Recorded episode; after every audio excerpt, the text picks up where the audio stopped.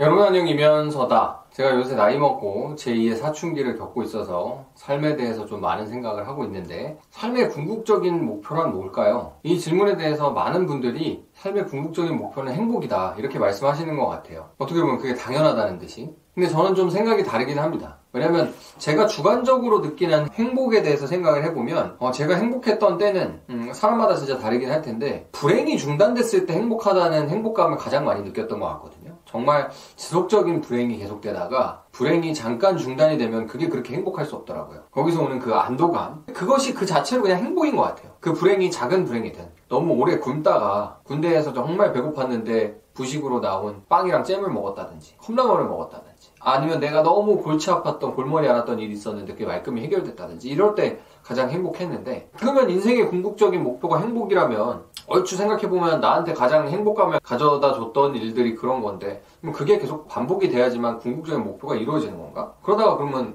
그냥 죽는 건가? 행복하다가? 이런 생각을 갖게 되니까 인생의 궁극적인 목표가 행복인가? 그런 생각이 들더라고요. 얘기가 좀 복잡하고 개똥철하게 어려워지기는 하지만 아무튼 더 복잡하게 들어갈 것 없이 저는 그래서 태어나면 그냥 궁극적인 목표고 자시고 일단 태어났으니까 사는 거다. 왜 사냐라고 했을 때 태어났으니까 살지. 그럼 죽어? 라는 그런 생각의 기초를 기본적으로 저는 갖게 되던데 그렇다면 인생의 궁극적인 목표도 이런 식으로 결론이 도출이 되더라고요. 인생의 궁극적인 목표는 일단은 사람이 태어나서 대부분의 사람들이 뭐 태어났으니까 그냥 사는데 그 중에는 자기가 죽음을 택하는 사람도 있지만 그런 불행한 경우 아니면은 아무튼 사는데 그 사는 과정에서 삶의 의미를 찾는 것 그것이 결국 궁극적인 목표처럼 되돌이표처럼 왠지 동어 반복처럼 계속되는 거구나. 그래서 삶의 궁극적인 목표라는 거를 행복이라고 그냥 지정해 놓은 건 누군가가 자신의 주관에 따라 행복이라는 것을 행복감을 계속 누리고 싶다. 그것이 삶을 살아가는 의미다. 라고 자신만의 기준을 그렇게 정해 놓을 수는 있겠지만 저 같은 경우에는 죽으면 어떻게 될지도 모르는 그 삶에 대해서 계속해서 내가 의미를 부여할 것을 찾고 그 의미를 찾아가는 과정이 삶이 아닌가. 그래서 삶의 궁극적인 목표? 궁극적인 단일한 목표를 지금 바로 찾아서 확정하기는 어렵고 다만 끊임없이 그 의미를 찾아 나서는 과정이다.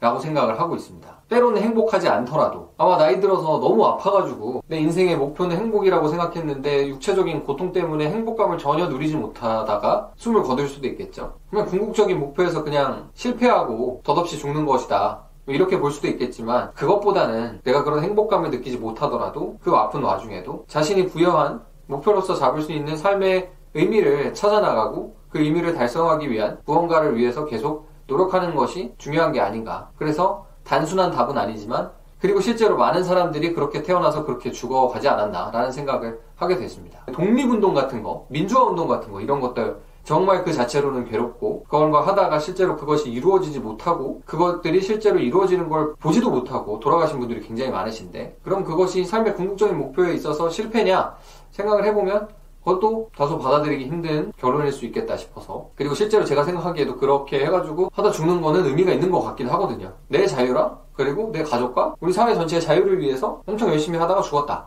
라고 했을 때 행복하지 못했으니까 의미 없는 거 아니냐. 궁극적인 목표 실패.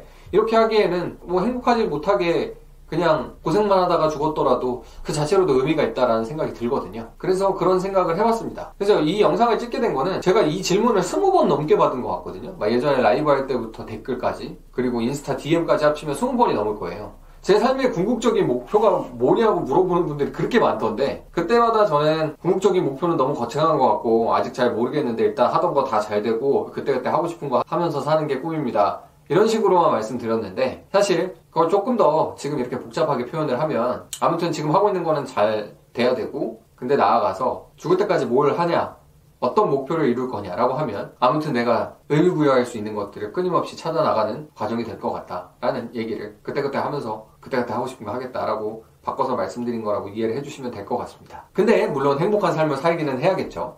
삶의 궁극적인 목표, 행복 또 하나의 목표가 될 수 있겠습니다만은 지금 너무 힘들고 행복하지 못하더라도 의미를 찾아 나가는 것 그리고 그 의미를 찾아 나가면서 또 보람을 느낄 수 있는 것 그런 것이 중요하지 않을까 생각을 합니다. 그 보람을 느끼는 게 행복인가? 뭐 이런 식으로 정의가 두루뭉술해지면 계속 순환적으로 이야기를 더 하는 것 자체가 무의미해지겠죠. 아무튼 간에 저는 인생의 목표는 행복은 아닙니다. 그렇지만 다 같이 행복했으면 좋겠습니다.